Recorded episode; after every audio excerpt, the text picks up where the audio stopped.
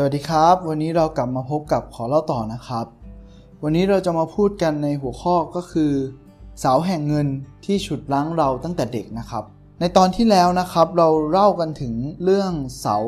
เสากันช้างหนีนะครับ ซึ่งเสาเนี้ยมันก็เปรียบเสมือนความเชื่อที่คอยฉุดรั้งเราไว้ ไม่ให้เรามีความเชื่อมั่นที่จะเดินต่อไปตามหาความฝันหรือเดินไปตามเป้าหมายของเราให้สำเร็จได้นั่นเองครับ ในวันนี้นะครับ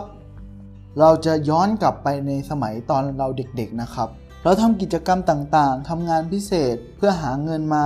แต่ได้เงินมาเท่าไหร่นะครับ เงินเหล่านี้เนี่ยก็จะถูกใช้หมดไปอย่างรวดเร็วนั่นเองครับ แล้วทำไมเราถึงเก็บเงินนี้ไม่อยู่นะครับคุณขุนเขาเล่าว่าวันหนึ่งนะครับ มีคนรู้จักเอาหนังสือเล่มหนึ่งมาให้นะครับ ชื่อหนังสือว่าถอดรหัสลับสมองเงินล้านนะครับ ของคุณ T Half Acre เนี่ยครับ ซึ่งสำหรับ ผมนะครับผมว่าหนังสือเล่มนี้เป็นหนังสือที่ดีมากนะครับทำให้ผมเนี่ยได้เปลี่ยนมุมมองที่มีต่อคนรวยได้อย่างสิ้นเชิงเลยนะครับ ของคุณของเขาเองก็เป็นเช่นเดียวกันครับ เอาเป็นว่าเดี๋ยวผมจะมาเล่าต่อกันในหนังสือเล่มถัดไปเลยก็แล้วกันนะครับ ทีนี้เรามาฟังเรื่องราวของคุณขุนเขาเกี่ยวกับเงินกันดีกว่าครับ เขาเนี่ยเติบโตมาในครอบครัวที่มีปัญหาหนี้สินนะครับ วัยเด็กเขาจึงเกลียดเงินมากนะครับ นั่นแหละครับคือเสาแห่งเงินที่เขาเนี่ย ฝังใจมาตั้งแต่เด็กนะครับงว่าเงินเนี่ยมันคือความซวยนะ คนรวยเนี่ยมันคือคนเลว จนเขาได้มาอ่านหนังสือของทีฮาร์ปจบนะครับ เสาแห่งเงินที่ฉุดล้างเขาตั้งแต่เด็กเนี่ยมันก็หลุดออกไปเลยในทันทีนะครับ และเขานะครับก็มีความเชื่อใหม่ในทันทีว่า เงินเนี่ยมันคือสิ่งที่หาอาหารให้กับผู้คนนะ เงินเนี่ยมันสามารถซื้อเสื้อผ้าเครื่องนุ่งห่มให้กับผู้คนได้นะ หรือเงินเนี่ยมันสามารถสร้างบ้านให้กับผู้คนได้ มันสามารถช่วยเหลือผู้คนได้มากมายนะครับ เงินมันไม่ได้เลวเพียงแต่ว่าเงินเนี่ยมันเป็นแค่เครื่องมือ ยิ่งถ้าหากเราเป็นคนดีนะครับไอตัวเงินเนี่ยก็จะเป็นเครื่องมือในการขยายความดีของเรานั่นเองครับ ต่อมานะครับ เขาก็ได้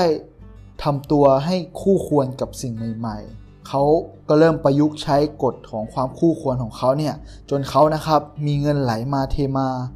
ให้กับตัวเขาเอง แล้วก็ให้กับคนรอบข้างคนในครอบครัวนะครับ และเขาก็ไม่มีช่วงเวลาที่เงินเนี่ยมันขาดหายไปอีกเหมือนตอนเด็กๆนะครับ เพราะว่าเขาปรับเปลี่ยนความเชื่อหรือเขาได้ทำลายไอเสาแห่งเงินตั้งแต่วัยเด็กของเขาไปเรียบร้อยแล้ว ดังนั้นเนี่ยครับความเชื่อแรกเกี่ยวกับเงินนะครับ ที่จะทำให้สมองของเราเนี่ย เริ่มสรรหาหรือว่าจะดึงดูดนะครับไอทรัพยากรเข้ามาในชีวิตเรานะครับ นั่นแหละครับคือความเชื่อที่ว่าเงินเนี่ยคือเครื่องมือที่ใช้ช่วยผู้คน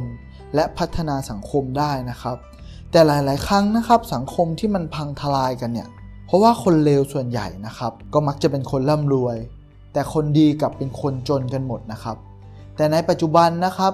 คนที่มีเงินมีชื่อเสียงจำนวนมากนะครับ เขาก็ใช้เงินช่วยเหลือสังคมนะครับ ช่วยโลกใบนี้อย่างมากมายนะครับ ซึ่งเราเห็นเรื่องราวคนเหล่านี้ พักหลังมาเนี่ยก็มีจำนวนที่มากขึ้นมากขึ้นนะครับ เอาเป็นว่าเดี๋ยวเรื่องเรื่องราวเกี่ยวกับการเงินเนี่ยครับหรือว่าเรื่องราวเกี่ยวกับความสำเร็จของผู้ยิ่งใหญ่ที่ช่วยเหลือคนอื่นด้วยเงินเนี่ยครับเดี๋ยวผมค่อยมาเล่าต่อกันในหนังสือเกี่ยวกับการเงินดีกว่าครับ วันนี้ขอสรุปเกี่ยวกับเสาแห่งเงินแบบนี้ครับ คือเรานะครับถูกฉุดลั้งด้วยความเชื่อตั้งแต่เด็กว่า คนรวยมันไม่ดี เราไม่มีทางรวยได้ เพราะฉะนั้นนะครับเราเองนะครับต้องลองปรับเปลี่ยนมุมมองที่มีต่อเงินนะครับ มีต่อคนรวย สมองของเรานะครับ ก็จะได้เริ่มสรรหาหรือดึงดูดสิ่งที่มันคู่ควร เข้ามาหาเราอย่างสม่ำเสมอนะครับ